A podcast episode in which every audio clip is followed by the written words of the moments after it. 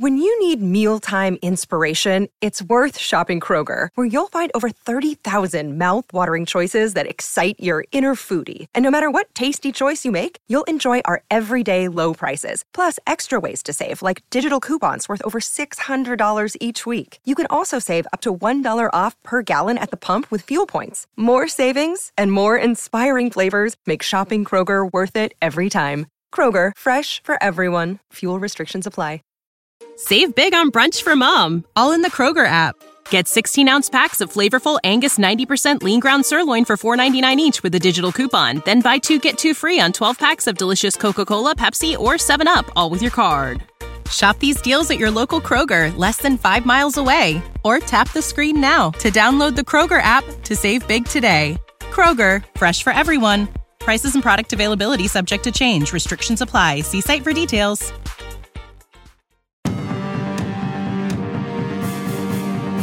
Ladies and gentlemen, you are now entering the Second Big Comics podcast, starring Mark Claire and Remzo Martinez. The question is who watches The Watchmen? Well, if you're HBO, not that many people. And if you're the movie, I mean, God, I mean, for such a good film, at least in my opinion, not many people saw it. But that is the question nonetheless. Who watches The Watchmen? Where did they come from? Where did they go? And should they be brought back? That's the question we'll be asking today as we go through Alan Moore's classic series, The Watchmen, published by DC Comics. As always, we have the miraculous Mr. Mark Claire. Mark, how is life? Ooh, I like being miraculous. I was marvelous recently, so I'm trying, miraculous. I'm trying to go with the M theme. The mighty. Miraculous sounds better.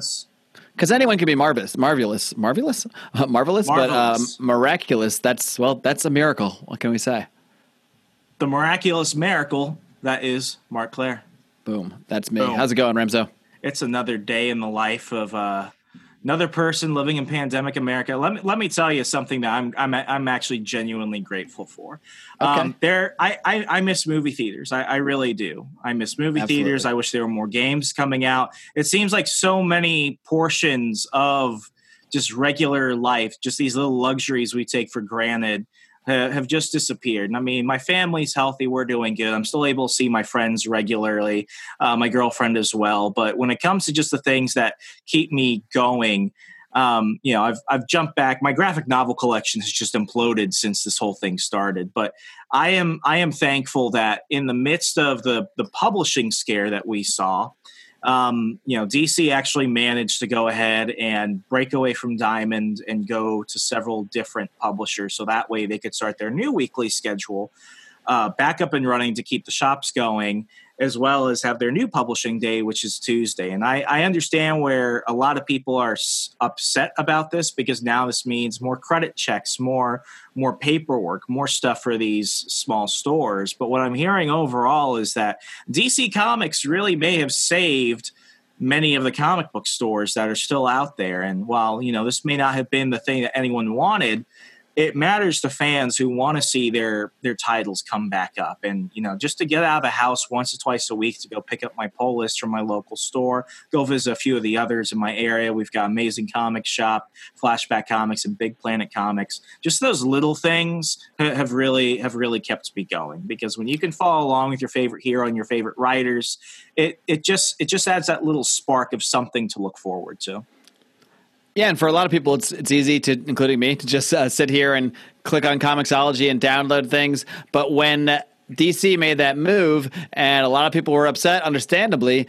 The fact was, it is what enabled them to get books to stores, and uh, books need to get to stores for humans to come to stores, and, and the stores need those humans to stay open. And and I, even though I have largely out of convenience switched to digital comics, I do want to encourage people, and I do myself from time to time when I can, to enter your comic book stores, flip around, talk to the owner, make them know, make yourself known to them, and really help these guys out because the the comic book stores have always been the heart, you know, and soul of the comic book industry. That's that's where you find out about new books. I mean, now it's different. Now we have the internet. Now we find out about everything online. But there's a community aspect to comic book stores and to really holding those books that I am afraid. I'm not afraid. It's it's pretty much a fact that a lot of stores are going to close in the coming years. I don't think we can can deny that reality. It, it was but, happening um, with or without COVID. The exactly. economic factors were just not there for them. Exactly, and I believe you did a whole breakdown of the uh, the economics of this on that. Actually, wasn't this show. That was your other show, wasn't it? I get them all mixed up way yonder back on the feed of On the Run with Rumson W. Martinez. You can go ahead and find. I gave a, I gave a full episode based off a series of articles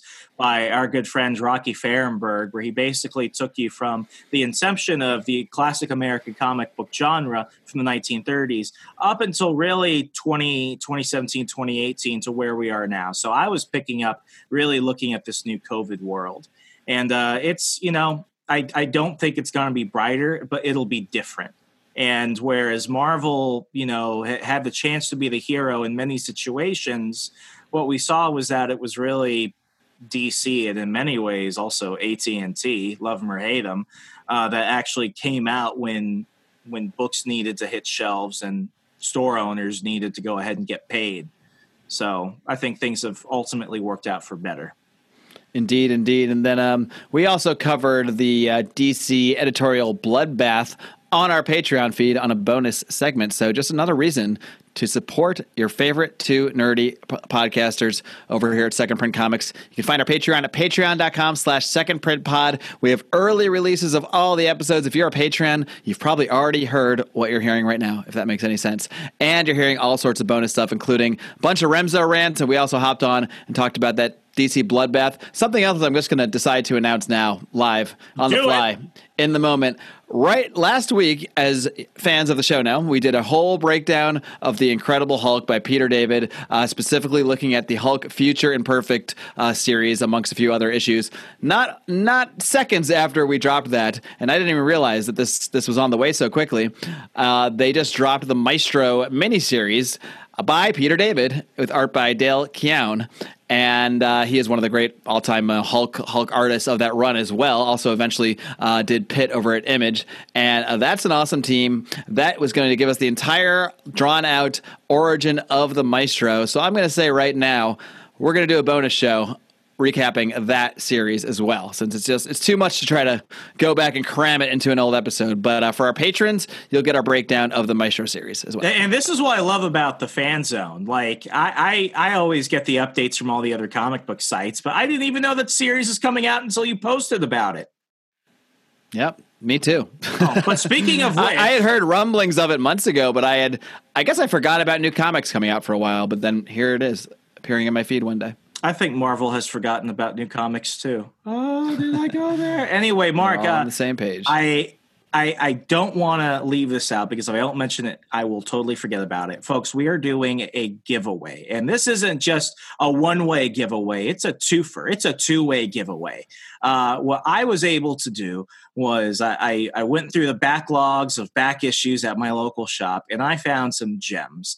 Uh, well, they're gems to me, they're basically worth nothing to most people, but I found 14 copies of X Men issue one from the 1992 X Men Volume 2 relaunch. That's right, the one that they made all the covers for, the one that they printed millions of. And not only was I able to find 14 of those, but I was able to find one, two, three, four of the five variant covers. And I've got uh, different different numbers of each.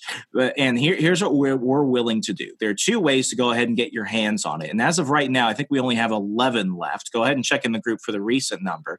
But the, these are disappearing fast. And basically, what you can do if you want to go ahead and get your hands on one of these copies, go ahead and subscribe just at the $5 level on Patreon or higher no matter what level you join at, you'll go ahead and get one of these copies before somebody else does. Or, and this one doesn't even cost you money.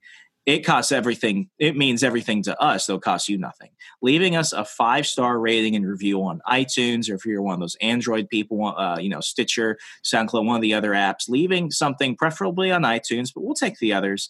Telling people why you're giving us five stars and why you love us so much. Screenshot that. Send us to us at the Second Print Comics podcast page on Instagram, Twitter, Facebook. I was about to just say Twitch, Face, Instagram. Like you know, they're just all merging together. If you could screenshot that and tell us if you could, if you could do that, we will make sure to send you your copy. So two ways: either support us on Patreon or go the easy way and just give us a rating and review. That's five stars. If you give anything less than that, no comic book for you. Yeah, I've got one more it. way they can contact contact us. It's Oh, brand new. how? Are you ready for it? Do it. It's really exciting. Second print comics at gmail.com. That's right, our very own Gmail. Can you believe it? We're real now. We're a real boy. Moving on up. There you go. So all those easy on up, ways, just like the Jeffersons. all the easy ways. That's about it. Ready for the topic? These guys are smart. If these guys could find the show, they can find us on the internet. That's the way I see it. Absolutely. These are nerds. They're they're a cut above the average social media user. Anyway, you ready to get started? Yeah, why not? Why not? Who watches The Watchmen? Yes. Oh, I do. I do have to correct one thing. I have to correct Uh-uh. one thing. What? The email address, it's secondprintpod at gmail.com. Just like it is everywhere on social media. I don't know why I said comics. Let's let's put it. pod. We'll put it in the show notes. Gmail. It's our Instagram. It's our Twitter. Second print pod. It's our Patreon. That's what you want to find. There you go, folks. Well, Mark, Mark and I will also go ahead and put it in the show notes because I I mess up everything as well. Just one of And you can things. find those show notes at secondprintcomics.com. Oh, there you go, and that was correct. See, There you go. That we're doing this correct. live. This is a natural show. Just live with us. Be be with him. Be with be with us in the moment. No Believe it or not, we do not rehearse this. I think they know. I think they know that by now. But anyway, th- this is this is the podcast that I'm trying to live a lie, Mark. Let me live the lie. A lie. Let, let, let me live the lie and tell people that I think I prepare for these. I make no sense. It's it's late. We're doing this late out of love for all of you. Anyway, who watches The Watchmen? Yes, humble fans. We are talking about Alan Moore's series, The Watchmen, the maxi series at DC that changed the landscape of comics forever. And more importantly, what happened to them, where they have gone, where have they succeeded, where have they fallen, and where are they now? Uh, Mark, I know that you talk about this in previous episodes as we go ahead and talk about the things that brought us back into comics because everyone goes through ebbs and flows in their fandom.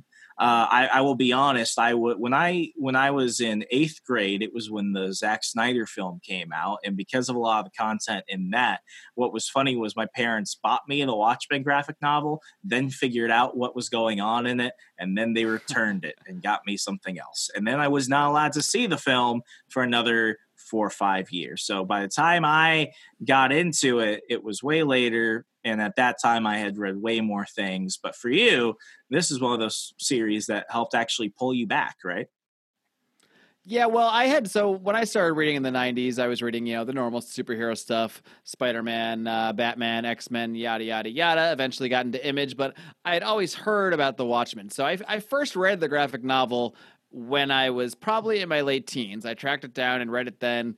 Thought it was amazing then, but then, like you said, when I did first get back into comics after a little bit of a, a lull there, uh, maybe seven or eight years ago, that was one of the first things I went back to because it, it was, and, and I think the movie had come out a little bit before that as well, and I'd seen the movie and, and loved the movie.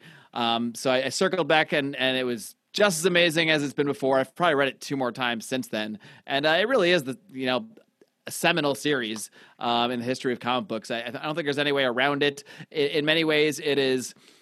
I like to think of it as it's almost a novel that happens to have pictures, just the way that Alan Moore writes. I would kind of look at uh, Neil Gaiman in, a- in a similar vein. They're they're true authors, not to downplay any other comic book authors, but there's just sort of a difference reading an Alan Moore book, uh, even maybe reading a Frank Miller book, where there's certain authors that that feel like more than just comic book writers. They feel like actual novelists, if if that makes sense.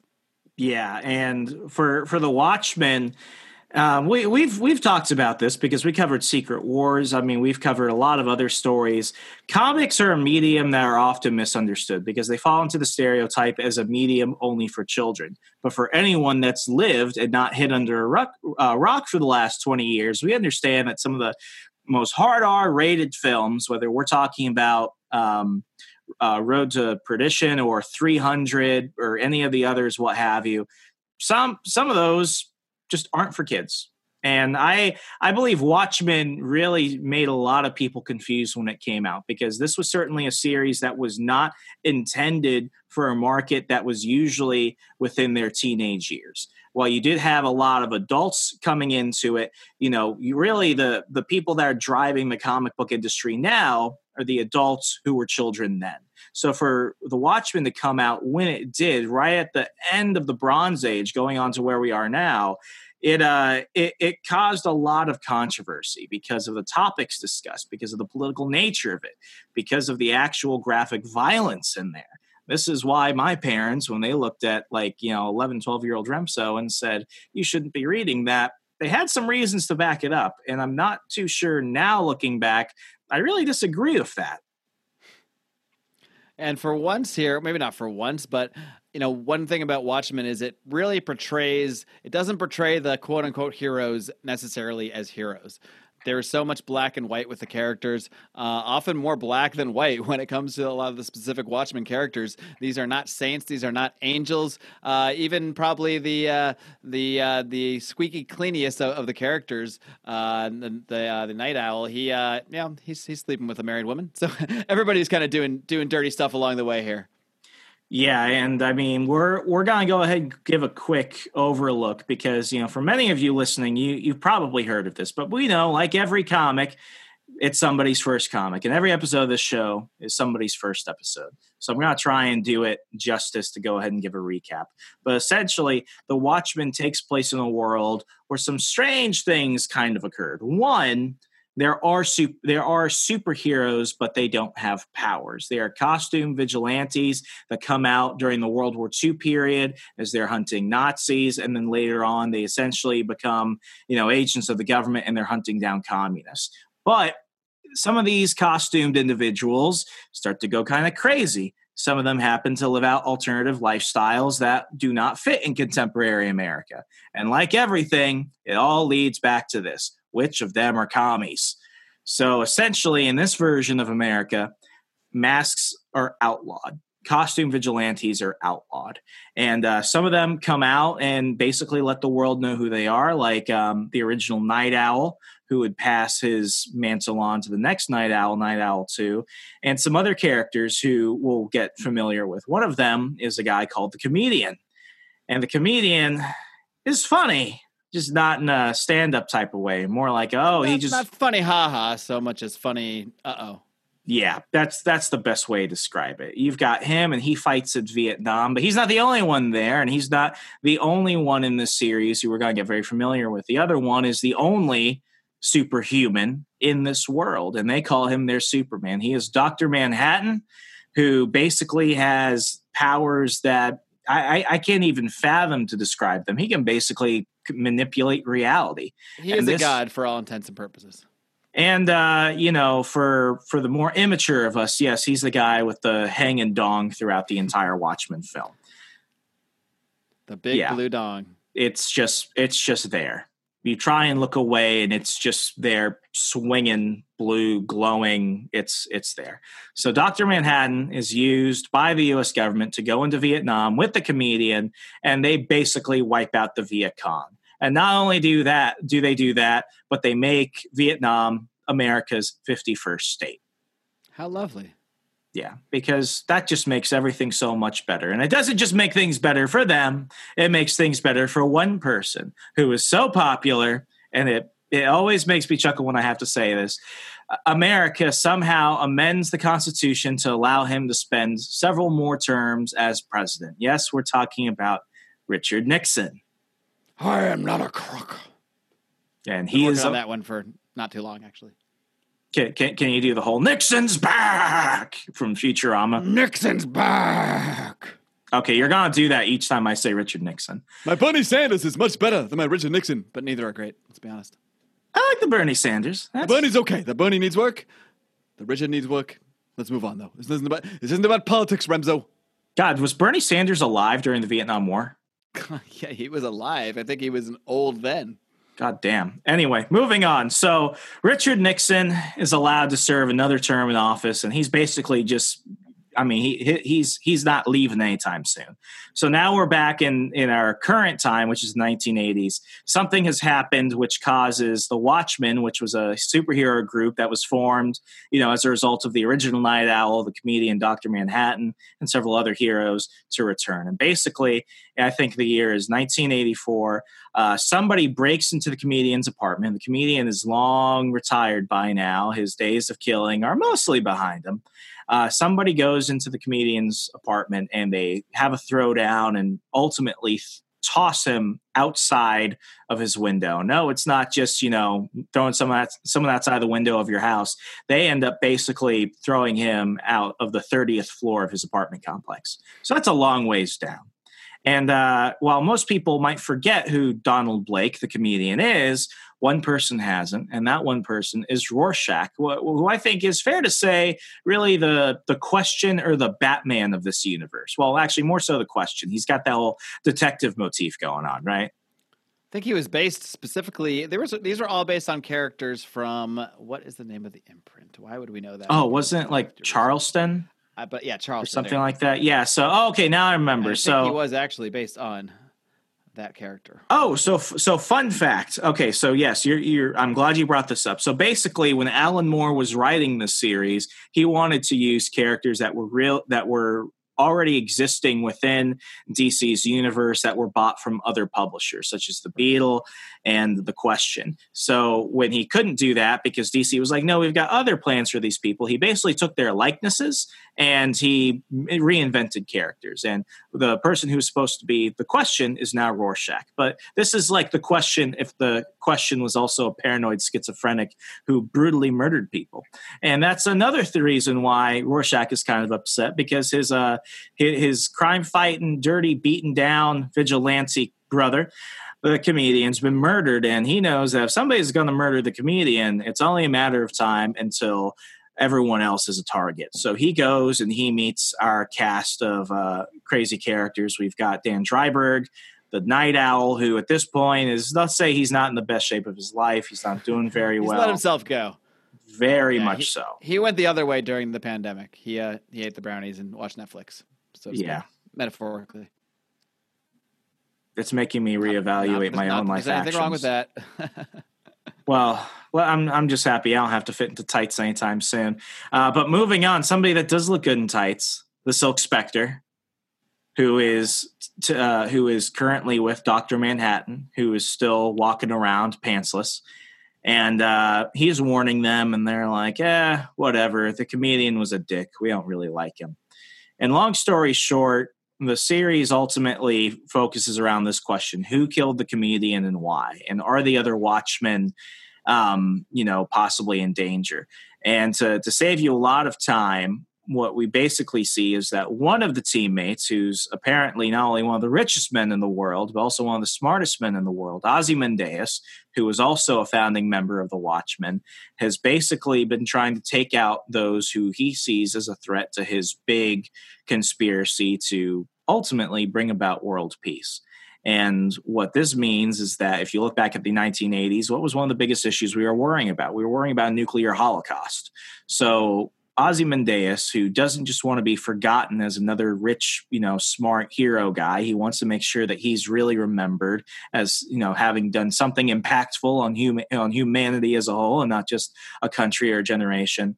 He essentially fabricates a crisis using the drained powers of Dr. Manhattan to find a way to go ahead and bring about peace amongst the USSR and the United States. And as we look at this, we're like, well, how does how is that going to happen? They hate each other. And uh, this is where I know many of you may have known about the Watchmen through the film, but maybe some of you know this as you're reading the comic. I'll go ahead and spoil it for you. So spoilers ahead. What he does using spoilers. using the powers of Doctor Manhattan, he opens the portal to another dimension where a bunch of psychic squids fall down on all the major cities and blow up everyone's brains. It sounds weird. It, sa- it sounds a lot more serious in my head before I say it. Yeah, you can't beat psychic squids. That was a pretty succinct recap of a 12 issue maxi series. I'm, I'm pretty impressed. and I did not rehearse this. Show's over. Show's over. and uh, you- Thanks, America.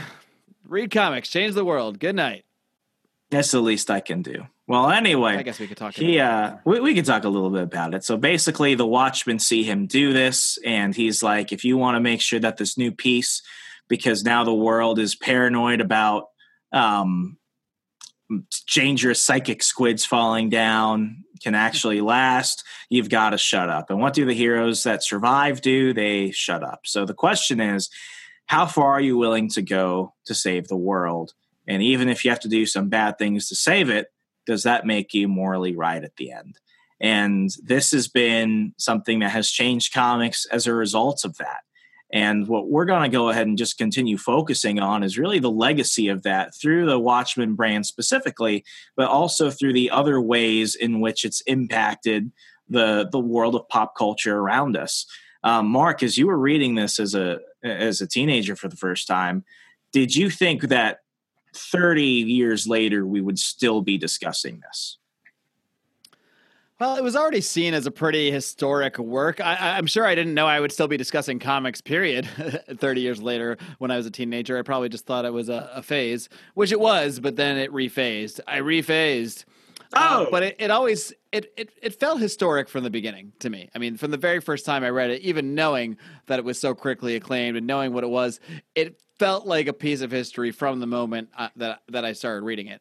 And like I said, it, it feels like a novel, but I don't want to say that in a boring way either. Like you know that it's too wordy. It's not too wordy. It, it's it's as wordy as it should be because the writing is so excellent and the storytelling is so excellent. And especially now, I mean, I think someone reading Watchmen now, I think they'd find the story very good and really enjoyable. And because it is a, a, it's a heck of a ride, especially if you don't know where it's going and you really get to learn all these new characters. And they really tell the origin stories. I mean, I just love the origin story of Doctor Manhattan, uh, both in the comic and and in the movie. And uh, that's one thing that's so great about the movie. Just a little tangent there. I mean, that movie stuck almost entirely. I mean, almost verbatim to the comics, except for the ending. And we, we can get to that. We can discuss the differences in the ending um, a little bit later. But uh, overall, I just I thought it was a masterful, masterful work. It was it was probably the comic book or the graphic novel, whatever you want to call it, that opened the door for me to reading more non-straightforward superhero type stuff. Um, it probably opened the door to me reading Alan, not probably, I know it for a fact, it opened the door to me reading Alan Moore's Swamp Thing, which is a run we're definitely going to get into uh, down the road. It opened me up to reading Neil Gaiman's That's some Sandman strange series shit. there's some strange, strange shit and all of that stuff. But um, I, I think that books like Watchmen um, really pave the way for looking at superheroes through a different lens.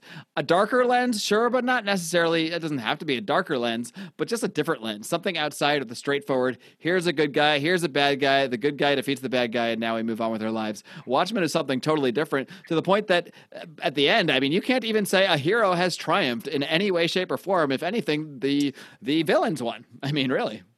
Yeah, and I mean, this is you, you. You described it in such a perfect way. This is a series that really makes you question, you know, who these who these quote heroes are and what makes them tick, what makes them do what they do. And uh, this has been described as really the beginning of the age that we're currently in. I don't think it's the official name, but it's certainly you know been been, been echoed throughout many of the popular films and series that you know we we still love and read today. Um, Watchmen was really the first deconstructive mythology of the superhero genre. Watchmen is the first book that's Deconstructive, it. deconstructive. This is the first book, and this married with The Dark Knight Returns. Um, this is what's going to do it. And, and I feel like I can't talk about this without talking about The Dark Knight Returns. Ironically, they were published at the exact same time. And uh, this actually caused some issues between Alan Moore and Frank Miller. A lot of people have different accounts, but long story short, they believe that as because they were both published through DC. At the time, I guess for the writers, you had access to other people's scripts and stuff. So that way you could see that if you're writing something within the same universe or something, you can make sure that there are no continuity issues. There was a lot less organization of that. Now everyone kind of knows what's happening. So that way everyone kind of stick to themselves. But apparently, and I might be wrong about this, somebody should definitely uh, you know reach out if I if I'm wrong about this. But Frank Miller got access to Alan Moore's script midway through The Dark Knight Returns, which is why you know, and I think the five issues of The Dark Knight Returns between issue three and five, you see more of a Watchmen type turn in terms of allowing more of the media to talk, in terms of the level of violence. And uh, I don't know if I think that's true because I think it's turned into a he said, she said type of thing. But what cannot be denied is that, you know, Frank Miller's The Dark Knight Returns is also in that superhero deconstructing genre that The Watchmen is establishing. And they've taken really the Adam West Batman and turned him into the so called Clint Eastwood Batman. And that changes things because now no one really knows where things are going. Um, before we get into the film, because I, I, really want to do a rundown of the film specifically, because I think it's been really misunderstood throughout the years, and only now is it getting more of that uh, cult classic status. Um, DC had tried to pitch the film rights for this for years. And there have been multiple attempts. There were even casting calls going from 1990 through early 2000.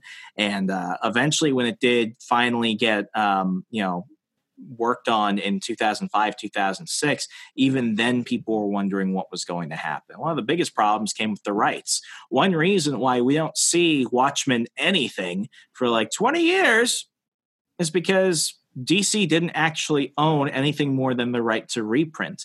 Alan Moore didn't want them touching anything. And that decision is why things have been so awkward over the years because eventually DC does get the rights back which is why the last decade, especially the last three, four years, we've seen so much freaking Watchmen content. But in terms of the films, Mark, let, let me know if you differ from me. I think if the Watchmen film came out now, post MCU or in the middle of the MCU, it would have done so much more. I mean, it would have been so much more successful than it did when it came out pre MCU.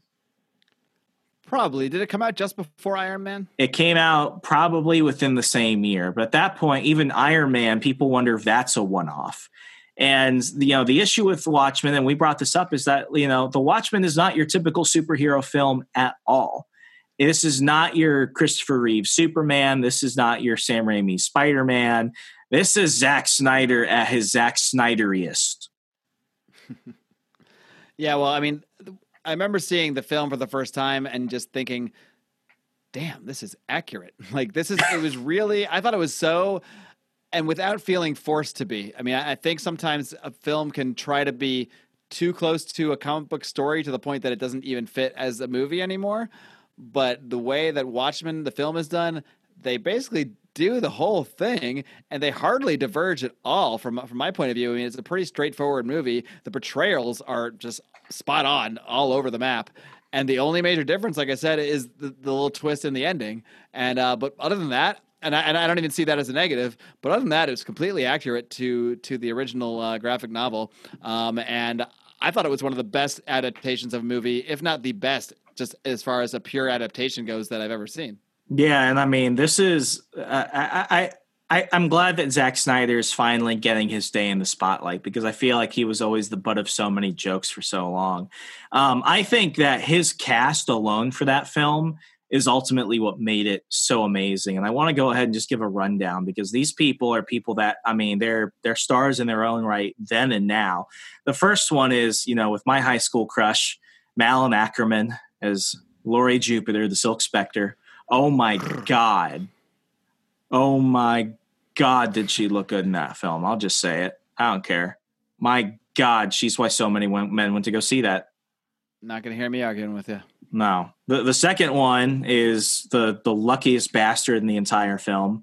Patrick Wilson, and I'll, I'll, be honest, I did not know of him before this film. I know him now more so for his role as um, uh, Ed Warren from the Conjuring films, and he recently entered the DC yeah. extended universe as Ocean Master, which was nice. But his uh, his Night Owl, like if he wanted to convince me he was a middle aged guy who used to be an athlete at some point, but is in the prime of his life now, and happens to get a much younger girlfriend, Patrick Wilson sold it to me. Absolutely, yeah. He played he played Night Owl perfectly. I mean. It, it, I, I can't think of someone in this movie who was cast badly. I mean, can you? No, and I mean the one person who everyone was really looking at at the beginning of you know this guy's gonna make it or break it was uh, Jackie Earle Haley. He played Rorschach, mm-hmm. and oh my gosh, like we all for everyone reading this, we we all had that image of I'm sorry, that sound of what we thought Rorschach's voice was going to sound like. And when I think of Rorschach, this guy did it perfectly. Like he is totally crazy. He is totally in the character. He is Jared Leto going like, you know, full intimate. I'm going to live this. I'm going to breathe this. I'm going to be it. And, you know, after this, I don't think he did anything else. I mean, he may have, but I don't, I don't really think things. of that. He's done a few things. He was uh he played Freddy Krueger in the Nightmare on Elm Street remake a couple years after. There that. was there was a remake. Yeah, there was a, a, like a complete reboot of Nightmare on Elm Street. That was in 2010. Was it good? Let's see. Um, it wasn't terrible, but not good, but not necessary. I would say. If you're gonna uh, tell somebody to watch Nightmare on Elm Street, is it gonna be the one of Johnny Depp as a kid, or is it gonna be this one? It's gonna be the one with Johnny Depp. no question about it. No question at all. Uh, I, I, just pulled up his thing here. He's also been in. Let's see. He was in the Dark Tower, which I never saw the movie of. I heard not good things. That was, was, a Preacher, terrible. I only film. saw one episode of. Preacher was all right. I don't, I don't even remember who he was in that. I remember liking the first episode, but not enough to watch the second episode. That that basically describes why. Uh, most recently, he was in Alita: Battle Angel, which I, have also yet to see. Apparently, there's a big push to get that a sequel, but it's like people, if you didn't show up for it, like why would you demand the studio spend money on something you're not going to show up for? It's like well, I wanted the Sonic movie to do so well because fans bitched and bitched and bitched online about how Sonic looks. Next, you know, they pull the film, spend millions of gross amounts of dollars on fixing Sonic, and then it did all right. I hear it's getting a sequel. It made back its money, but you know, don't don't be sad when people give you what you want and then you say, "Nah, I'm good." Speaking of which, somebody who is everywhere now, Jeffrey Dean Morgan, who played the comedian, uh, I, I know him as Negan, honestly. Oh, yeah. And I would love to call him Thomas Wayne, aka the Flashpoint Batman. Is that a real casting or a dream that, casting? Well, he was Thomas Wayne in Batman versus Superman Dawn of Justice. And Zack Snyder has expressed that if he could do a Flashpoint take on Batman, he would want Jeffrey Dean Morgan. And what did Jeffrey Dean Morgan say back? He said, hell yes. Well, it's happening. It's not by it's not Zack Snyder, but uh, that movie is occurring, supposedly with Michael Keaton Keaton appearing as the Batman. Which I would still maybe, be happy maybe they with. won't even do. It, it, makes me think they won't even do the Thomas Wayne thing if they're doing actual, you know, Bruce, Bruce Wayne. Wayne but maybe yeah. he's doing an older, a grizzled Bruce Wayne. Who knows? But it makes me want to see the movie. I'll say that. Yeah, and, and then Keaton is Batman. I'm in. Uh, you put Michael Keaton in anything, I'll I'll toss you my money. It's why I tolerate those god awful uh, MCU Spider Man films mm-hmm. because I because I liked uh, Michael Keaton as Vulture. And uh, and lastly of this awesome cast, we've got uh, Billy Crudup, who was Dr. Manhattan, and many people asked him if that was his actual dong, and he had to go ahead and clarify, no, it is not that blue. but uh, he he also much like Jeffrey Dean Morgan and Patrick Wilson, he also crossed over into the uh, into the DCEU proper as um, as I think it's yeah as Barry Allen's father. He's in the the Josh he's in the Josh Whedon cut of Justice League where he's behind bars because apparently he killed the Flash's uh, mother, even though they both know he didn't do it. So we may or may not they see a brief mention as his, as part of his origin story. And I have to preface it with Josh Whedon's Justice League because we don't even know if it's going to end up in the Snyder cut, which is the only cut that actually matters. Exactly yeah, so all star cast for an all star movie. Um, I mean, I, I think. I, I, think why audiences ultimately soured on it is because they were missing one thing and they I'm sorry, they were expecting one thing and they ended up getting something entirely different. And I don't know if maybe it's because people aren't conditioned for those type of superhero films, but it's not like that idea of, you know, a, a darker, grittier more deconstructive universe was anything relatively new. I mean, I'm pretty sure that The Dark Knight came out in theaters before it, and that's hardly what you could describe as a happy go lucky, you know, tights and people flying superhero film. Certainly, certainly. Yeah, I mean, the idea of deconstructing superheroes has, has probably been around for a, a, long time, but having I don't know. I mean, I think the Dark Knight you could you could definitely call it that. It was 2008, but I don't know. It still feels like a mainstream Batman film. It's it's not necessarily deconstructing the entire concept of the superhero. It's just more of I would just call it sort of a uh, a darker portrayal of a superhero, whereas The Watchmen is really questioning the concept entirely. It's questioning even the idea.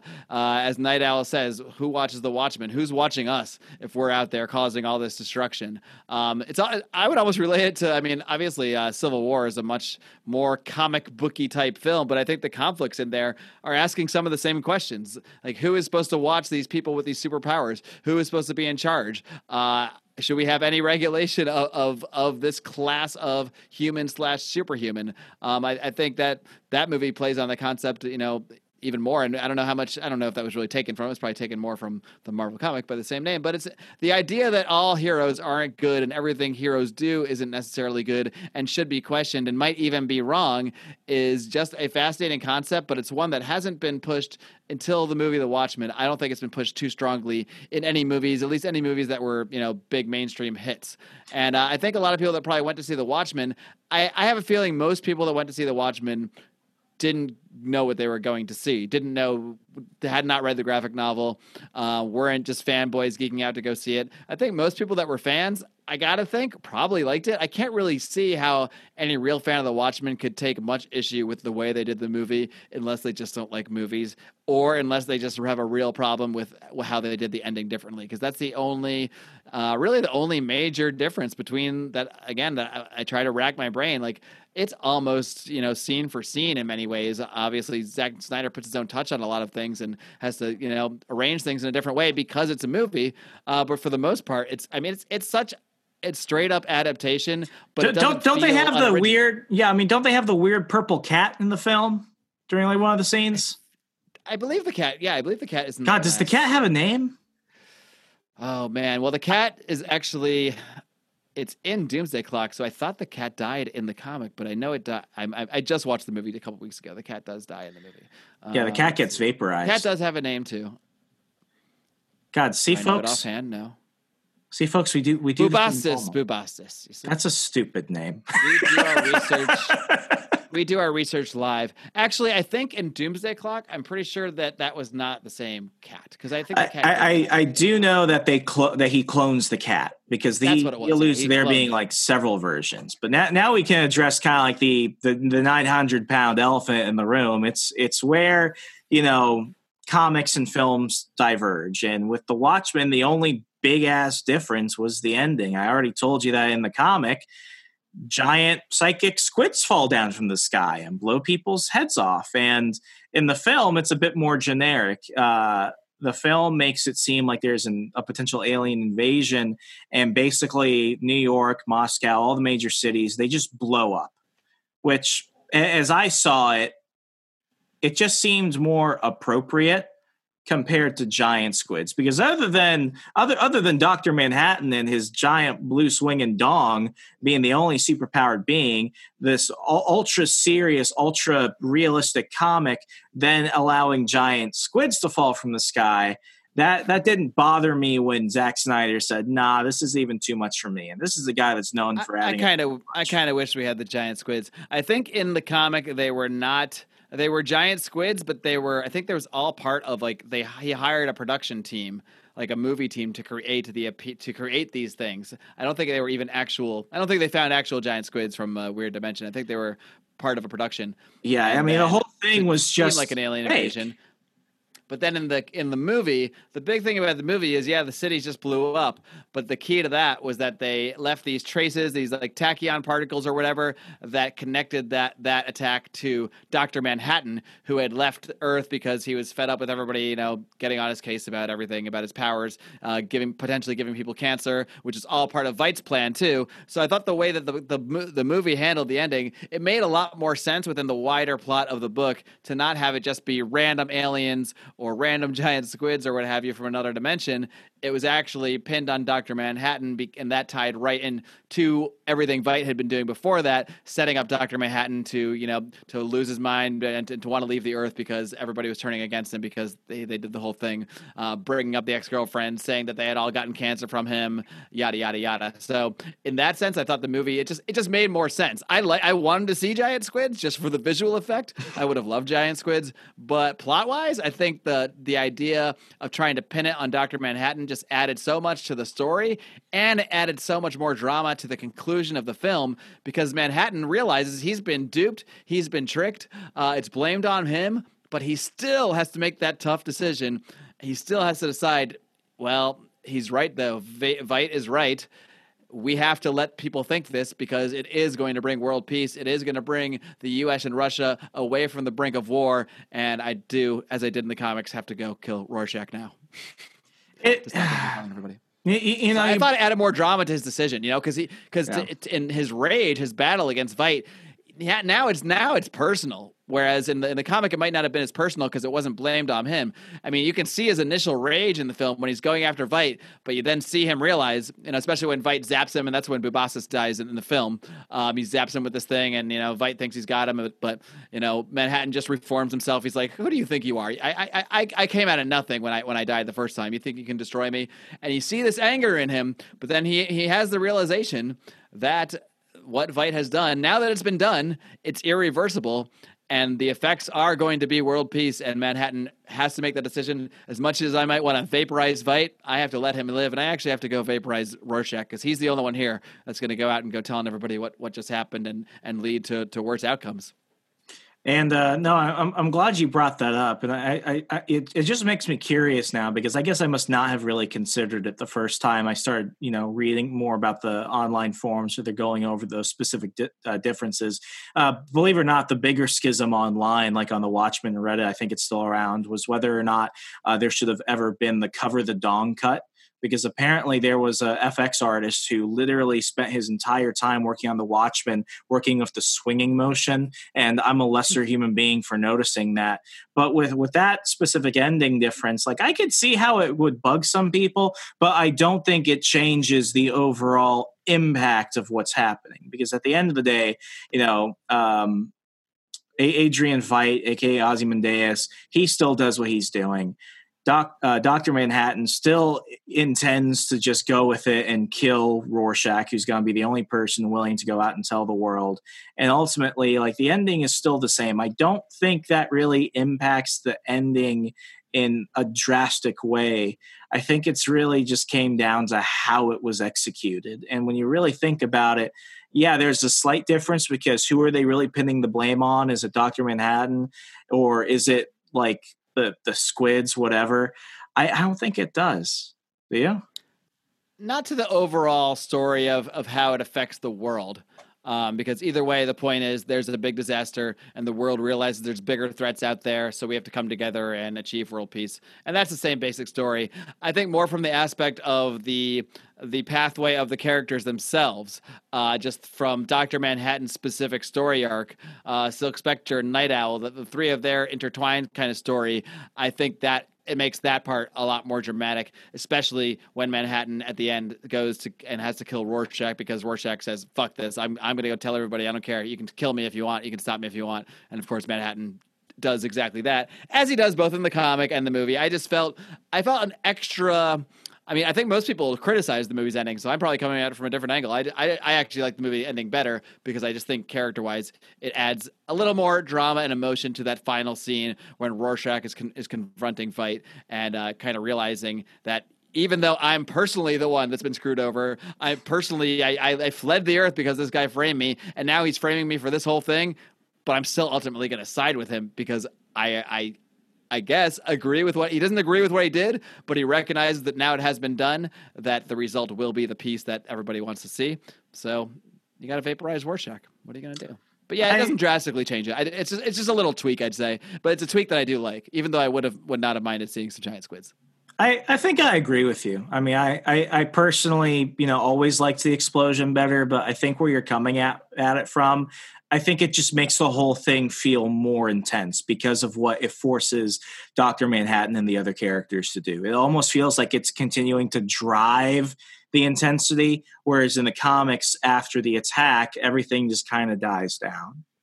Right. Which means that the series, the HBO series, which I did not watch all of, I, I started watching it and just couldn't really get that into it. But they specifically mentioned the giant squids in that one, so I guess that is a sequel to the comics and not to the film. Yeah, and they, and they made that explicit. And uh, I know the the series may have been really contentious. A lot of people I know who are hardcore Watchmen fans have called it very highly produced fan fiction. But uh, you know, it, it brings us to this next question. Within the last couple of years, within the last several years, primarily, like Watchmen is DC has been trying to milk the shit out of it we're seeing Watchmen action figures. We're seeing Watchmen crossovers. There was before the Watchmen, uh, you know, titles that came out going into the detailed backgrounds of all the main characters, and some were executed in a proper way, some weren't. Um, we we can get into the you know the the specifics of that, but I mean, I, I feel and I I almost understand why Alan Moore's always been kind of upset with this the Watchmen as a series itself was always just supposed to be that. It was never intended to do anything else afterwards, much like his other stuff, like V for Vendetta. Uh, there have been rumors and rumblings of a V for Vendetta sequel film. Uh, they've never touched it in the comics, but like V for Vendetta is an example of a very condensed, very specific you know enclosed limited series and he always wanted the watchmen to be that way and while many people were always hoping for for sequels and for follow ups to it, uh, when those did come out, they were always like everything else criticized. Um, I I think I take Alan Moore's side, and maybe it's because I'm more of an armchair quarterback, but at the same time, it's like also it doesn't really matter. Once DC got the rights, of course, of course, we going to see movies and games and everything else. But sure. but I mean, the, this, this question is you know it, it's kind of a hard one. Do you think that the Watchmen should have just ended when it ended instead of giving us the Watchmen world that we have now? That's a difficult question because yes, I, sort of do because it is such a perfect story that when you take something so perfect and something that was somebody's baby, you know, Alan Moore's entire baby, it's all he wanted it to be. It probably didn't need to be more. But like I said, uh, when DC has control of this thing, when Warner Brothers uh, Media, AT and T, this corporate conglomerate has control of something and can make money off it, they're gonna do every damn thing they can to make money off it. Um, I think we could have done without. I have mixed views on this. Everything I've seen, I, I have I've dabbled in some of those before Watchmen books. I nothing none nothing I saw there has really impressed me, nor have I heard really anybody that has been impressed by any of that stuff. That stuff seemed at best interesting, but and at worst unnecessary, uh, or maybe at worst terrible, depending on which which ones we're talking about. Ipso um, facto, yeah, unnecessary for sure. I would say, yeah. Um, you didn't you didn't need all that. At the same time, I love the movie. I love the movie. I can't say I'm upset that the movie was made because I, I, really do think it's one of the best adaptations of a comic book I've ever seen. But leaving the movie aside, I think the big one to talk about is Doomsday Clock. Is bringing those characters back and trying to bring those characters somehow into DC continuity. And it's still not well, I guess it is in DC continuity because right now in death metal, uh, Wally West has somehow acquired. This is all very confusing, but Wally West has somehow acquired those powers of Doctor Manhattan. So I guess they are acknowledging that story in DC continuity, but it also didn't totally make sense in DC continuity. So, dude, dude, I have you know. I have so many mixed feelings about that series, about Doomsday Clock specifically, because we we used to have a a a, uh, a Patreon exclusive show way yonder back where we literally just did breakdowns, and then I got to the point where with continuity issues and with printing primarily, we we ended up stopping. So I feel like this is the spiritual successor to it, and. Uh, you know, I'll start off with this. I was excited for Doomsday Clock. I was I was not a fan. I've read like I've probably read like two of the before the Watchmen titles. Um, I, I don't remember. I think it was before the Watchmen, the comedian, before the Watchmen, Silk Spectre, and like I, I, I can't tell you anything specific about them other than they were there. But with this series, actually bringing them into the same world as the DC comics proper post rebirth in 2017. Yeah, because I just graduated from college when that happened. My God. Um, that series had so many good things about it that got really outshined by the fact that you had people who were mad that they were integrating them. They were mad that they were being brought back to begin with. And then for the people that wanted to really love it, like I have I have a freaking Doomsday Clock t-shirt with Batman holding the comedian's little smiley face uh, button with the blood on it. Like I, I I bought the t-shirt, so that says something. But the fact that they kept pushing this series off because I feel like Geoff Johns was literally writing it issue by issue right before deadlines. That also killed a lot of people. So for some, they said it was the Watchmen curse, but uh, may, maybe now it's it's finally time we address it. I mean, it was that schedule that killed it for me. I was yeah, I was really enjoying it, and then you just it just lost the flow because suddenly you're getting two, three months between issues here and uh, I, I, think that really killed the momentum of it for me a little bit. But as far as the story itself, I have I have mixed views. I, I as a I love it as a Superman story. Let me say that I think it's a great yes. Superman story, and I like a lot of the use of I like the use of the newer characters in that. Oh, let uh, let's yeah. go ahead and do this. Let's go ahead and rewind, Mark. Give, give give a quick run through of Doomsday Clock, what it oh, oh and why it is important now. Whew, that's a tough one. Let me. You, I believe in you. Let me take my uh, my layman's uh, version of it, and you can try to add any holes I missed because I, I have missed some of the how how exactly things did tie into current events. I gave the but, poor man's Watchmen, so it's possible. All right, so so basically, we're in the Watchmen. And it's a little confusing because we're in different times in different universes. So you're you're starting in the Watchmen universe, and uh, basically let's see, Adrian Veidt. What is it? They followed Manhattan. You got to help me here. Now I'm trying to remember. They they they traced Manhattan to a different universe. Ultimately, was that right? Because Veidt yeah. wanted to find Manhattan. Yeah, uh, Veidt basically at the beginning of the novel, we're introduced to you know him again, Ozymandias, but things are a little different. Right now, he has cancer, and apart from that, he also or. feels like, or or he doesn't, or the the other part of that is he fears that the universe is of his world and all the other worlds. Something's off. Things are falling apart. And uh, you know, obviously that could be said in a world where Richard Nixon gets multiple terms and he's succeeded by President Robert Redford, which is an interesting plug. But uh, he he basically realizes, listen, something's going on to our world and to other worlds. We think it has to do with Dr. Manhattan. Therefore, he recruits this new Rorschach. We know it's not the old one. Why? Because Dr. Manhattan blew him up. and and they oddly recruit two new characters. And if there's one thing I love about this series, it, it's it's these two characters that were introduced. One was the mime, absolutely, and the other was the marionette. Yeah, yep, mime and the marionette. Yeah, they they are. You ever did see? They they are my favorite. Like I I I loved that. Just, the whole series was worth it just to introduce them. But they're Will basically see those characters again. That's the question. Do they now exist in the DC universe proper? Yes and no. Yes and no. That's the problem with all of this. It's it's really unclear exactly what really happened and what counts, but it counts in some sense because it is acknowledged as a story in, in later stories. Yeah, and I mean this it, like folks, if we're struggling, everyone struggles with this because by the time it ends, I think it took 3 years to come out with all 12 issues. Yeah, like, and the problem was, I mean, DC Rebirth directly set this up. They uh, didn't show you, but they basically showed you Doctor Manhattan. They showed you Wally West. Uh, they set up this whole thing where, um, you know, the, the universe was changed by somebody. It's implied it was Doctor Manhattan uh, during the Flashpoint. So the story is all there. But then it took them, I think, you know two years to come out with it. And then once the, it took them two years to start coming out with it it took two more years to get the whole damn thing out. So by that point so much has changed in the regular dc continuity that it all is very messy to mash it all up together.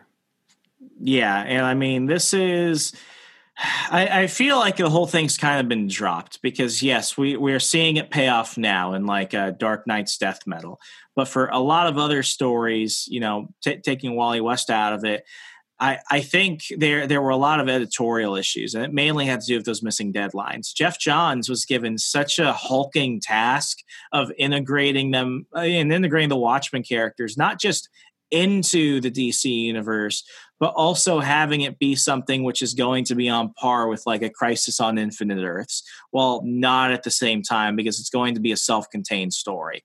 So what we have here is this real schism, which I, I, get why some people were confused. And you called it a good Superman story because once you read all of it, you realize, oh, this is a good Superman story. Even though you read the first like seven issues or so, and you're like, well, where the hell is Superman? Yeah, that, then start, it, you start off with him in the first uh, issue having this nightmare, and um, and then and, and Lois Lane is like, wait, do you have nightmares? He's like, I never had before. So it's all set up like as big Superman thing.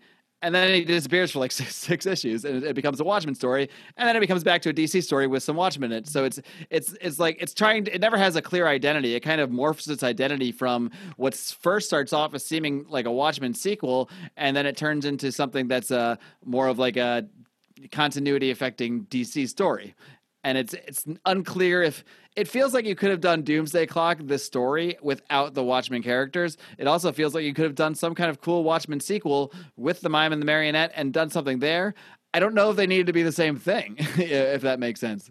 And I think that's the problem with this series because as a reader, I felt confused with who the focus is supposed to be on.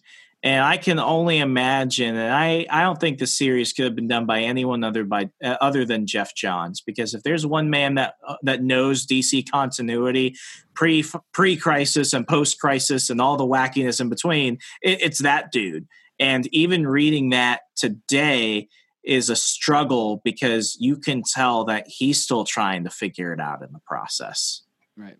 Yep. Like one of the big problems that I brought up when we were doing commentary at the time was I don't think that this is even the right Earth. Why? Because you've got this Superman who's wearing a costume that, yeah, the main continuity Superman is, but that's certainly not, you know, rebirth Batman. And Lex Luthor's a bad guy now, but he's teaming up with the Justice League. And of course, many other questions came up, like we eventually see the unmasked Rorschach, and we're like, why is Rorschach a black guy? Not that there's a problem. I think Black Rorschach is awesome. He was a badass character. But yeah, all these cool. little strange things start popping up, and you can't tell what was done by design and what was done by accident. Was, you know, this new Rorschach brought in to push the story forward and as a good character device? Yes, it was. It pays off. But then some of the other stuff is just hardly ever talked about. Right. Yeah, and it, who the hero of this seems to change over time. I mean, first it seems like it's going to be a Superman story, but then it seems like okay, Rorschach is kind of our hero here. But then towards the end, he kind of falls to the wayside, and then it becomes more about Superman again. Or is it about Doctor Manhattan? Is it about Doctor Manhattan sort of finding his his true self or, or what have you? Um, it, it, at the end of the day, I think it's bookended by Superman's nightmare and his dream of his parents dying in the car crash, with his confrontation with Dr. Manhattan uh, leading to what happens. So I guess it's a Superman story. But that begs the question why did a Superman story need to be based around the Watchmen? Is that just because we needed someone as powerful as Dr. Manhattan to properly tell this thing or to explain away all the changes in the new 52? I mean, they needed, there's so much they're trying to tie in to the Dr. Manhattan thing because they're really tying in the entirety history of the DCU since 2011 essentially since since flashpoint uh, they're trying to tie that all in all they all they, they hardly touch on flashpoint in this i mean maybe it, i think it's mentioned how he redid things or what have you when he saw this sort of uh, i think the window of opportunity created by barry allen going back in time uh, but we're tying that in. We're tying in the rebirth. We're tying in Wally West. We're tying in Superman. Uh, we're tying in these new characters. It's just a lot. And like you said, if I described all of this to someone, it would sound incredibly confusing and disjointed. But because Geoff Johns wrote this, I think you nailed it. Like nobody but Geoff Johns could have pulled this off because it was a good story and it was coherent. Like I'm making it sound like it wasn't maybe just by by talking it out, but it feels like a cohesive, coherent story. It just seems to jump focus a little bit. Um, at yeah. some point, it seems like it's the Mime and Marionette show. You, th- you know, they get like two whole issues dedicated to them. Uh, so it's it's hard to tell where it's going at first and what the point of it is. Um, but I enjoyed it. I mean, I don't know. I, I did enjoy it a lot. So it's just it's just hard to encapsulate. And even if we did an entire episode just doing breakdowns of the series, these these issues still come up. And i mean part of part of the problem for me was the artwork because geoff johns is not a very wordy person but sometimes i think he relies on his artist too much. Because just like you know i, I think what's great about a comic book is that you can suggest things just through the pictures alone and you don't need the the commentary of them basically stating what's obvious. With this book there are a lot of confusing moments and I, I, I, the the name of the artist escapes me. Like one of the oddest moments is actually I think in like the second issue when we're introduced to the uh, to the mime and the marionette. And what, what I love about these guys is their dynamic. They're really fresh criminals. Like they're Gary Frank awesome. is the Gary Frank. Gary Gary Frank, yeah, Gary Frank. Like he, he's talented. work is phenomenal on this. I thought. Yeah, like he's he's extremely talented, but there's a there's a disconnect between him and Geoff Johns. I know that through his, his uh, Gary Frank's work on other stuff. I think it has more to do with the writer he's working with because those combinations often make or break a story. And I feel that with this one, there's this odd disconnect between his intention w- between Geoff Johns' intentions and that guy's artwork because one of the, one of the awkward scenes in issue two is when we're introduced to the mime and marionette and we're seeing a flashback of them robbing a bank and I think this is hilarious. It's where you have the mime come in and the mime is his namesake. He doesn't talk and he gestures and what you're basically seeing is him pointing his fingers at people like he's pointing a gun at them. And everyone's like, why, why are you all ducking? Like he he doesn't have a gun and turns out he has invisible guns. But what's really cool is uh, at one I love point, that scene because they, they built that up for a couple a couple issues where you think he is just a nut who you just you know pretends he has guns, but then then you finally a few issues in you see one work. You're like, oh my god, so I Yeah. don't know how he got this powers, but he has a real power. And most people in the Watchmen universe don't have powers. I think Doctor Manhattan is the only one with actual superpowers. So And, and what I love, is, yeah, and what I love is they never explain like how are they how are they invisible? I mean, at one point, uh, like the freaking uh, marionette has one of those like sh- really sharp like wire strings, and she's leaping around. She she cuts someone's fingers off, and they're like, "How the hell do you do that?" And then you see it slightly shining as you zone in, like it's really cool. But then, okay, here here's where Doctor Manhattan shows up, and the the way the panel is, he's about to kill them because that's his thing. He blows people up, but he doesn't, and he just kind of looks at the marionette and the way that it zooms in. I think we actually like we were messaging each other trying to figure this out. I thought that it was sexually suggestive, su- suggested that he didn't kill her because he had a thing for her. And if we know something, I thought he just recognized her pregnancy, her already existing pregnancy. and, and that's the thing. You, you're right about that, but the problem is when I started googling and working my powers of the internet, there were a lot of other people confused by that. Because if we know one thing about Doctor Manhattan, it's that he's kind of like God. He's um he's omnipotent and he's omnipresent. So he lives in the past, the future, and the present day all at the same time. So that was one of those things. But we also know, just from a more deeper character level, he has a thing for younger women. Uh, it's just one of those strange little Yeah. side notes. So as you're as you're looking at this, the way the artwork was, the body language, and everything else, it was just often kind of confusing. And that's something that happens throughout the series. It's like they're trying to suggest something or they're trying to allude to something, and the artwork doesn't match the intention of how I think Geoff Johns wanted the panels done.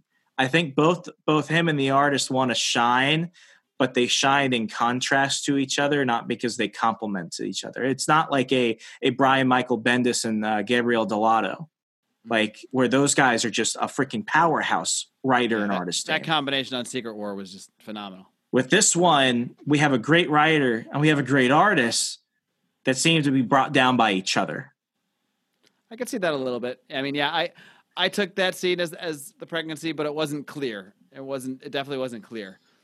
And you know it. You realize it more when you realize she's pregnant later on, but you don't Yeah. necessarily know that right away. And, and I mean, I think this just brings back the point, though. It's like we have so many great new characters that are also being introduced. This isn't really a Watchmen story. And I think I feel almost betrayed because on the outset of it, as they were doing all the promotion, this was supposed to be the Watchmen's introduction to the DC universe, yet at the same time, it's also not. Yeah, it sort of is their write off, also. I mean, it doesn't seem like you're going to see Dr. Manhattan anymore. Uh, or Rorschach. Maybe Mime Marionette could appear if they want to at some point, but this doesn't seem like it, the intention was to introduce the Watchmen characters. It almost seems like the Watchmen characters were used as a gimmick to get people over to this story that Geoff Johns wanted to tell. Uh, about that really ultimately again became a Superman story, and it's still hard to see where this event fits within the current events of DC continuity, even though they've acknowledged it, and it does. But there's the whole thing with Black Adam and him controlling a whole country. And did that stuff ever happen in other DC continuity that we've been following? I don't believe so. So how long of a period did this time take? You know, did this t- you know this uh, this happen over? But if you get into these thoughts too much, well, we know the answer, Remso, right? We know it. We know the answer. Yeah, and I, I mean, It's I because want comics. It's because comics. And I want to look at this objectively just as its own story. But the part that kills me is we're constantly told it's not. This is just a piece of the puzzle. And I think when you're doing that, specifically with a limited series, that doesn't really help it age well over time. Like, I really like Civil War by Marvel, but I would not tell people it's something that ages well. I mean, same same goes for a lot of things. You just never know. It, it really depends on whether or not this is a story you can read just in full a decade from now and still do well. And I keep bringing up Secret War because that's the only series we've given a 10 out of 10. When we do our, our actual story breakdowns, folks, which we, we usually do, and I'm usually the one that goes off on tangents on episodes like this. Like that was an episode Mark and I both game se- both gave separately a 10 out of 10. It's perfect as it was written in 2005, and it's perfect when it's read now. With Doomsday Clock, you know, we've had a few years to simmer on it post post finishing, and I can't really say it is because it had some cool moments, but all those moments are really separate of each other and not something that really creates a good long-term story overall. And I think that's the issue with The Watchmen. Mark, I, I know that I don't want to spoil it for you because I, I think you should watch the rest of the HBO series. I think it's worth it. I enjoyed it. But what I will tell you is that if you're really expecting the the cast and crew to really matter from the original story, um, that's that's not really going to happen. And I think it was done intentionally to give you the spirit of the Watchmen in a way which is unique to the show, which for David Lindelof, I, I totally respect that. But at the same time, I think that leads us to, to really kind of like the biggest question Does the Watchmen still even need the Watchmen? Because as we've talked about, the way the Watchmen has influenced comics, games, movies afterwards, it's like the spirit of the Watchmen has always been better done when it's respected versus when it's the Watchmen outright trying to capitalize on it being the Watchmen, if that makes sense.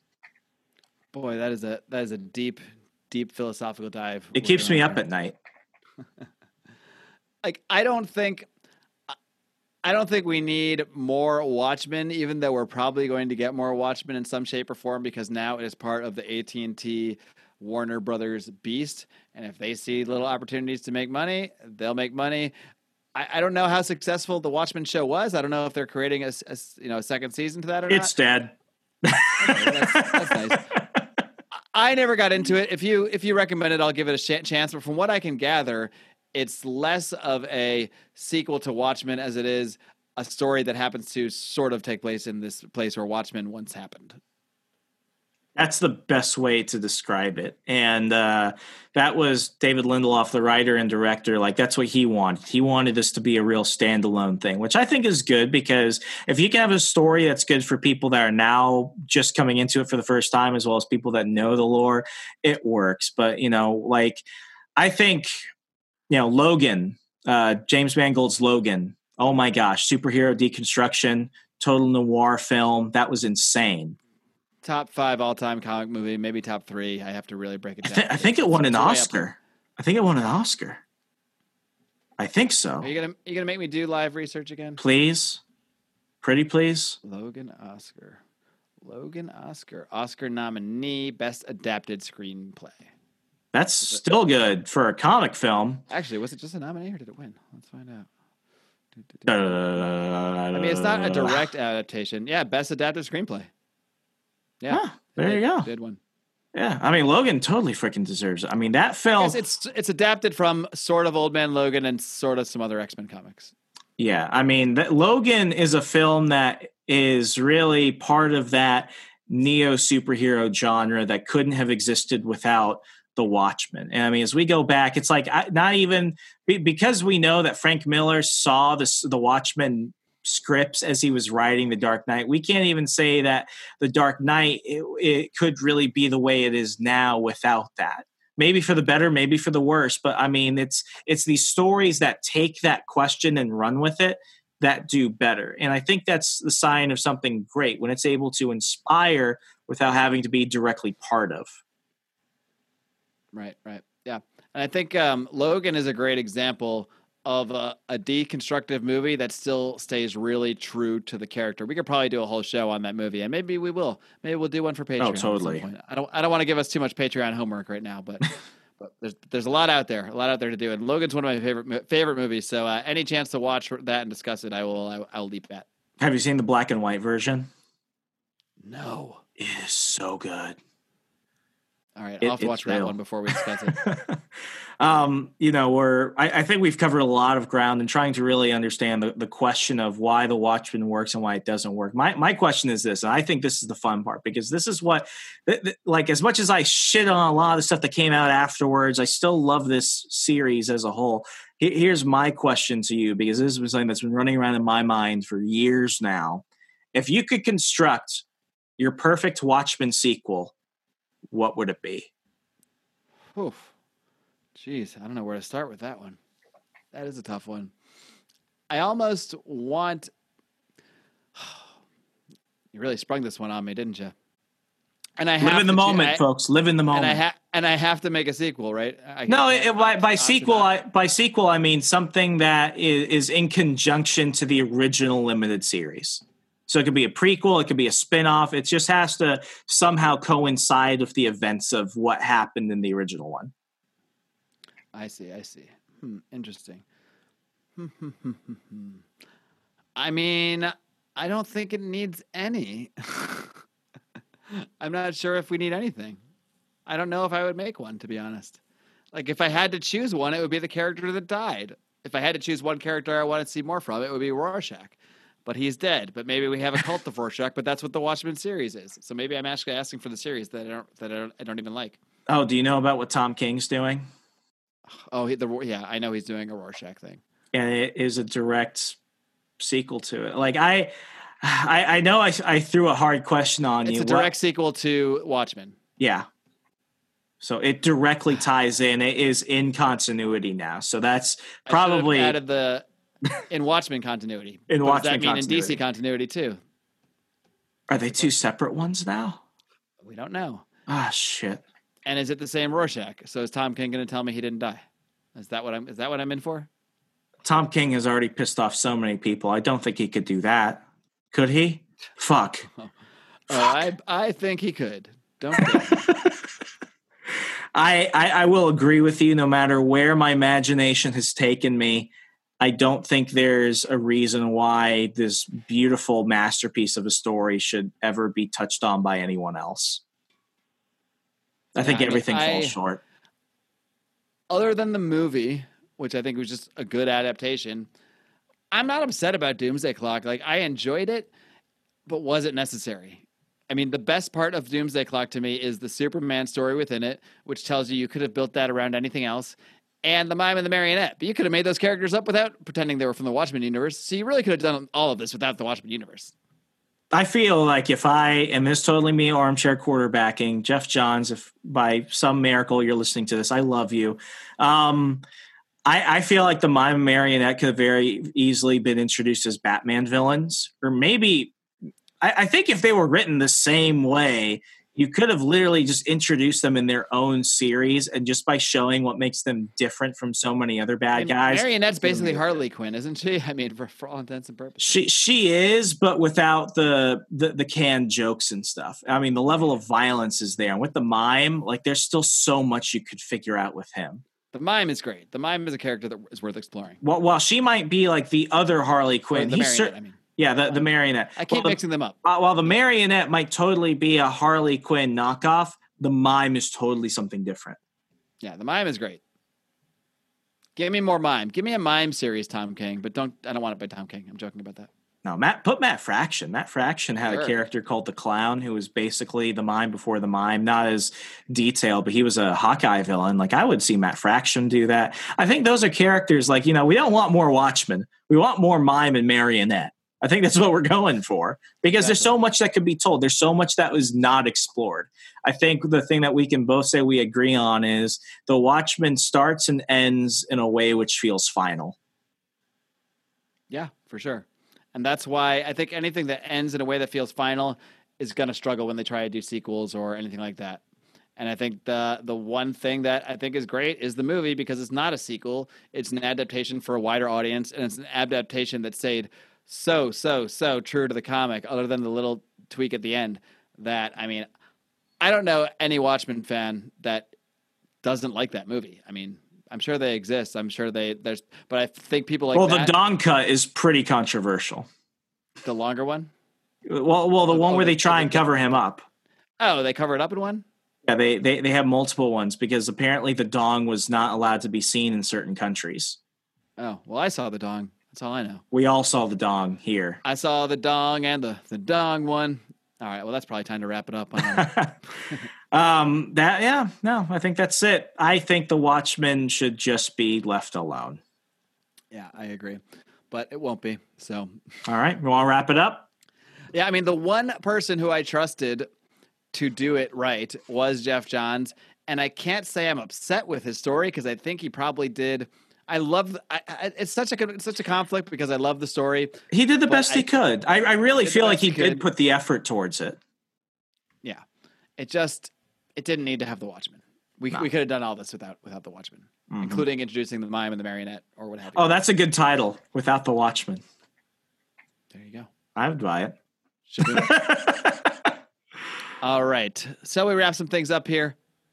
Yes, let's do it. Folks, please do us a favor. Leave us that five star rating review on iTunes, support us on Patreon. If you do it before October 1st, I will send you, I will personally send you that issue of X Men that started off really this show, too. It was our first real deep dive into a series of stories. X Men issue one from 1992 by Chris Claremont and the Master Jim Lee. Go ahead and do that while copies still remain.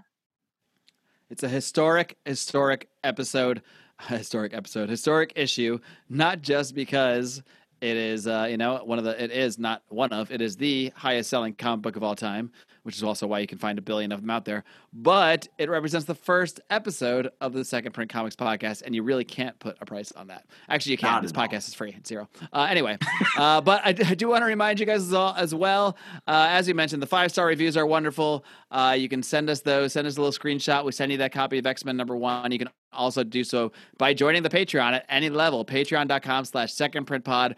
We are pumping out the bonus content. Uh, we started doing our monthly Zoom calls with our patrons. Uh, we're doing extra reviews, bonus reviews there, bonus rants, and the content is just going to increase as we get more patrons, as we get more people on there uh, viewing and listening to that content. What, what's So- what's the goal we have to meet before we start bringing on people actually within the industry? So, yes, I should mention that we have a goal and we have a good list and some decent connections in the comic book industry, and uh, we're going to start utilizing those connections. We said three hundred dollars a month. We're actually already at well, as the time of this recording, we're let's see, we have sixty five a month from our patrons. So we're not we're almost a third of the way there, and we just started this darn thing. So a few more you fools hop on here, especially if you hop on at the uh, the higher levels. Certain levels you get to produce a show. You get to tell us what to review. Uh, certain levels you get to have a mention in the show, a mention of a product or your blog or your website, whatever it may be. Uh, and of course, the crossover level, the Epic crossover level at 25, you get to be uh, you get a trade paperback, a graphic novel every three months sent to you, hand selected by Remso and myself. So many, many perks over there in the Patreon. Highly recommend you checking it out. Um, but if we hit 300 a month, not if, it's a when, we will start incorporating monthly interviews into the show as well. You guys are gonna love it. Anyway, that's about it. Follow us on all social media. You know how that works. As always, I'm Remso W. Martinez. And I'm Mark Clare. And before I let you go, I don't want you to forget you can also find us on the North South Connection feed, an amazing pop culture and pro wrestling feed. A lot of awesome nerdy stuff to dig into there, including every single Sunday, Second Print Comics Pod. But with that being said, there's really only one more thing to ask of people. And that is to Remso. Read comics, change the world. Good night, America. Good night, friends.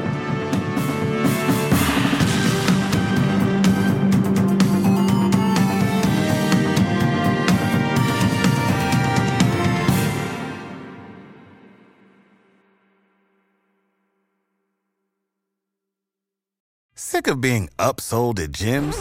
My guy, you're currently a base member. For $90 more, I can upgrade you to our Shred membership. For 130 more, you'll be a Swole member. And for just $300 more, you'll reach Sweat Platinum.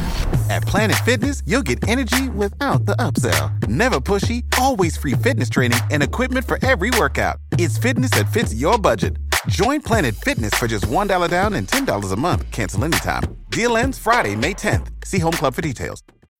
When you need mealtime inspiration, it's worth shopping Kroger, where you'll find over 30,000 mouthwatering choices that excite your inner foodie. And no matter what tasty choice you make, you'll enjoy our everyday low prices, plus extra ways to save, like digital coupons worth over $600 each week. You can also save up to $1 off per gallon at the pump with fuel points. More savings and more inspiring flavors make shopping Kroger worth it every time. Kroger, fresh for everyone. Fuel restrictions apply.